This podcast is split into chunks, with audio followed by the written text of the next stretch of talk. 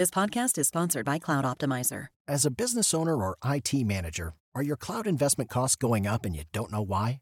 It's time for Cloud Optimizer. As you migrate your business to the cloud, what you're spending and why you're spending it can get a little hazy. But Cloud Optimizer clears up the mystery and puts the cloud to work for you. Cloud Optimizer starts by analyzing usage patterns, right sizing resources, leveraging discounts you may not be aware of, implementing automation, and much more. And by reducing unnecessary expenses and maximizing performance, Cloud Optimizer guarantees you a savings of five times what you spend for their service. As you utilize cloud based services more and more, you don't have to lose sight or control of your spend. You can stay agile, streamline your costs, and optimize your performance, plus save significant money with Cloud Optimizer. Make the cloud work for you with Cloud Optimizer. Get a free assessment and find out how much you can save by going to cloudoptimizer.com. Go to cloudoptimizer.com for your free assessment. That's cloudoptimizer.com.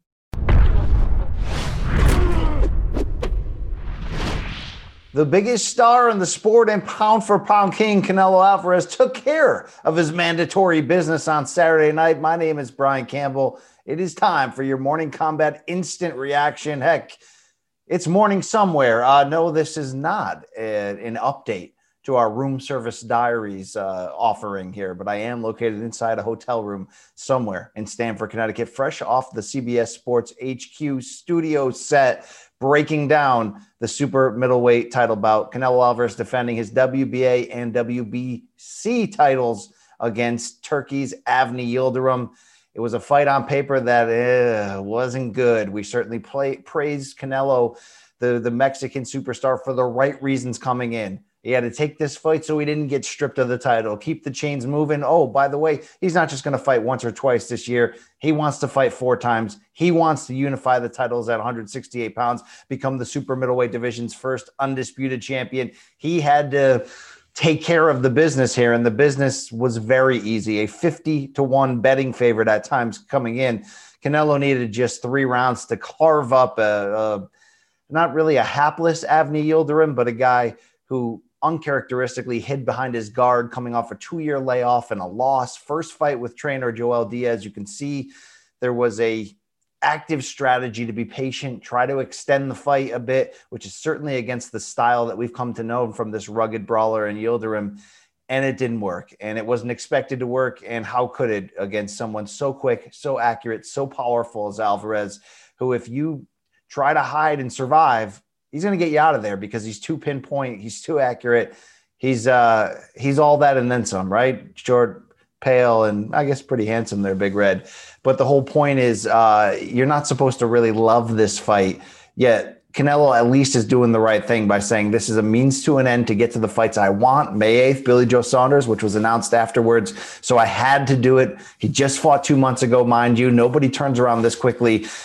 Canelo also made an event, Hard Rock Stadium, Miami, the home of the Dolphins. You saw an elaborate entrance and ring walk, fireworks, live performances, and singing. Um, you know, maybe that doesn't mean anything to you, but Canelo exercised his star muscles on this night and at least gave the people in South Florida a show. We're not going to remember this fight favorably or, or, really have learned much from it, despite the fact that. Uh, this might be the best Canelo we've seen. Not this performance per se, because there's really nothing coming back at him, but this time in his life, 30 years old, I said it earlier, pound for pound king slash the star's biggest sport, which is a rare uh, thing in itself to hold both at once. We've seen Floyd Mayweather do it in the recent past, but it's not easy to be the biggest star and the best fighter in the sport at the same time. But uh, you know, I've become very pro Canelo in the past couple years because of the way he acts and carries himself as a true fighting champion, taking on tough customers, always humble, always, you know, a lot of good things coming out of Canelo. And it's not that there's never been things we can criticize from him. He's not, he hasn't been perfect in this run, right? From pretty boy early to guy with future promise to legitimate multi-division champion, now to you know four division champion, and, and really on his way of all-time greatness, both in the Mexican boxing lineage and in the sport altogether, from the standpoint of stars. Um, you know, you look back at a couple black marks. I always sort of comedically bring them up. Did he avoid Gennady Golovkin for a year and a half to two years? Before being ready to elevate above Canelo weight and go to 160? Yeah, he did. Did he knock out Archie Solis's uh, teeth on a sidewalk in Guadalajara and have the police cover it up over a guy looking at his girlfriend? maybe, maybe he did that. You're gonna have to really talk to Archie yourself and figure it out. And you know, was there uh, the tainted beef thing? Yeah, that was bad. That that wasn't good. Um, you know, Canelo's got those weird tattoos of his uh, wife's eyeballs as well. It depends on what you like at this point. But like short of that, the guy's been outstanding for this sport. And uh, what do you want him to do in this fight? He stood right in front of Yildirim, a, a bigger guy, more muscular guy, a on paper bigger puncher you, you might assume or, or, or think given his history. But uh, Canelo stood right in front of him with no respect for his power and just surgically took him apart like he was supposed to do. So again, what are we going to say negative? It was like sort of a counter one-two combination from Alvarez with the right hand pushing across, knocked Yildirim down late in round three. We'd finally seen Yildirim let his right hand go a bit, but he was just getting pieced up to the body. It seemed inevitable that a big shot was going to come. And then he went back to his corner after round three trainer Joel Diaz saying, "Look, I'm going to need to see something out of you, or I'm going to throw in the towel." I thought that was excellent. Uh, understanding of where they were already at right now in round three, that he was going to have to show you something good because he looked like Yildirim that he could be knocked out at any point. But you have to love even more when Yildirim's response, Mr. Robot, was basically to uh, to stare into the space and do the Johnny Five no disassemble. Uh, shout out to that reference if you're over age 40. But uh, you know, Diaz stopped the fight right there. So a lot of respect for that. Uh, really, nothing you can say negative about Canelo when he comes out afterward and says, "I'll be back in just a couple months, folks." May eighth against Billy Joe Saunders. Try to get one step closer, add that WBO belt, and then we already know the ambitious Big Red wants to come back in September and wants to come back in December. Could one of those be against Gennady Golovkin and the other against IBF unbeaten champ Caleb Plant? I mean, this would be a monster year. Look the the quarantine was enough to to get people off schedule. And already the biggest stars in the sport in boxing they only fight twice a year for the most part in the modern era. And it sucks. It, because a lot of those times you know one is the mandatory fight that's not great but has to be done. And it's a good showcase opportunity on cable for the fighter. And then the other one is the big test against the you know another champion in their division or their big pay-per-view step up or whatever and uh, you know, you mix that with the quarantine where guys are fighting even less. We're lucky to get the stars in there once, and a lot of times they're coming back just for easy stay busies. And this guy's like, no, I'm going to fight four times. And if you're mad at me for this Yildirim fight, basically F you because you didn't give me the respect I deserved two months ago against Callum Smith. I, I like this attitude from Canelo. And, you know, this is that old school sort of way of doing things. I don't know if Canelo's looking at almost losing a full year due to the quarantine and thinking, I don't want to do that again. Let me pack in as many fights as I can in a short distance. Am I, is he trying to get them out of the way, right? Get a bunch of paydays put away, add a couple more key wins while he's still in his absolute prime? Or is he just looking at the landscape and saying, I'm better than all these guys? Uh, if I'm not going to take punishment in return and really, you know, who's who's given sustained punishment to Canelo Alvarez besides Gennady Golovkin in those two fights, including the second one where Canelo was given back better than he received in a lot of ways. A nobody, right? Danny Jacobs pushed him by boxing. Lara landed clean, good shots and pushed him by boxing. Trout stayed in that fight by boxing. No one's been able to bully him like that. So if you're not going to get hit and not going to, you know, have a reason, to keep coming back you know, stay stay active and often. It's like the old school Joe Louis. You know, those guys they're fighting five, six, seven, eight times a year. Now, in a lot of cases because they needed to, based on the purses back then.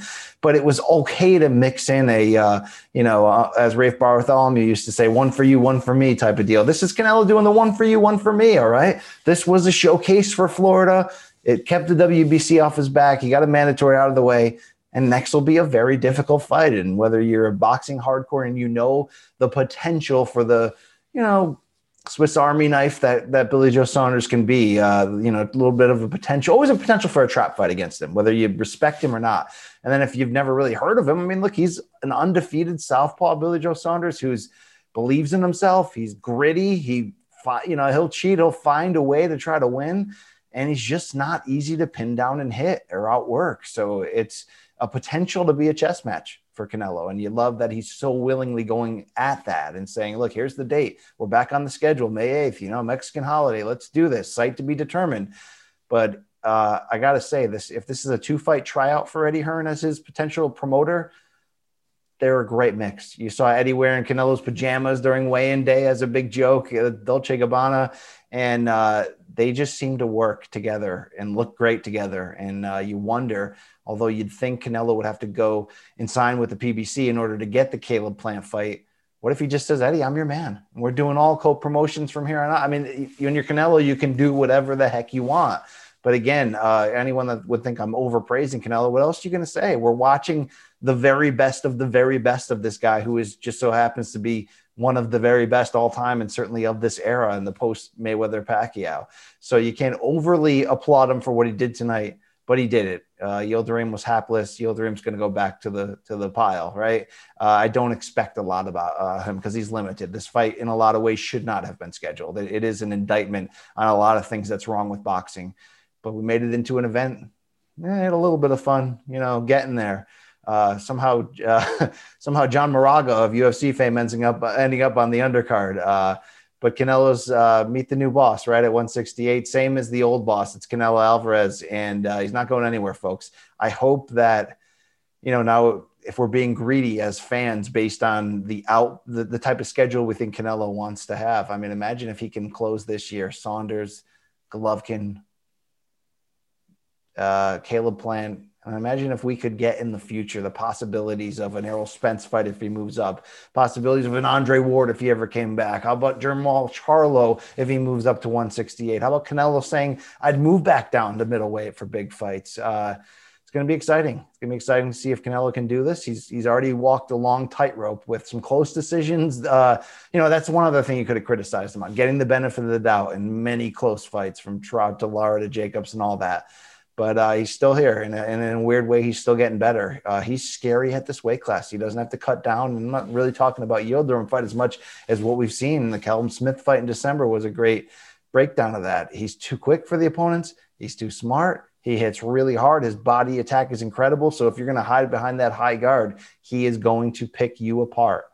But uh, that's about it from these parts in Hotel Land. Why don't you please like the video if you enjoyed this brief little breakdown and subscribe to everything going on on Morning Combat here on YouTube, or if you're listening on Apple Podcasts and wherever else you enjoy fine audio, uh, please spread the word on this and check us out every Monday, Wednesday, Friday. Luke Thomas joining me, the beige one, the artiste, the sauce, the BBC, yeah, because we're almost out of here. This guy, uh, so much bonus in between you can't miss it. UFC 259, of course, right around the corner. Got some great stuff planned for that. But uh, that's about all I got right now. So uh, check us back on Monday. And I uh, want you to check yourself, all right, before you wreck yourself. All right. You know where I'm going with that? Right. No, either do I. Um, I probably got two more words for you, right? We out.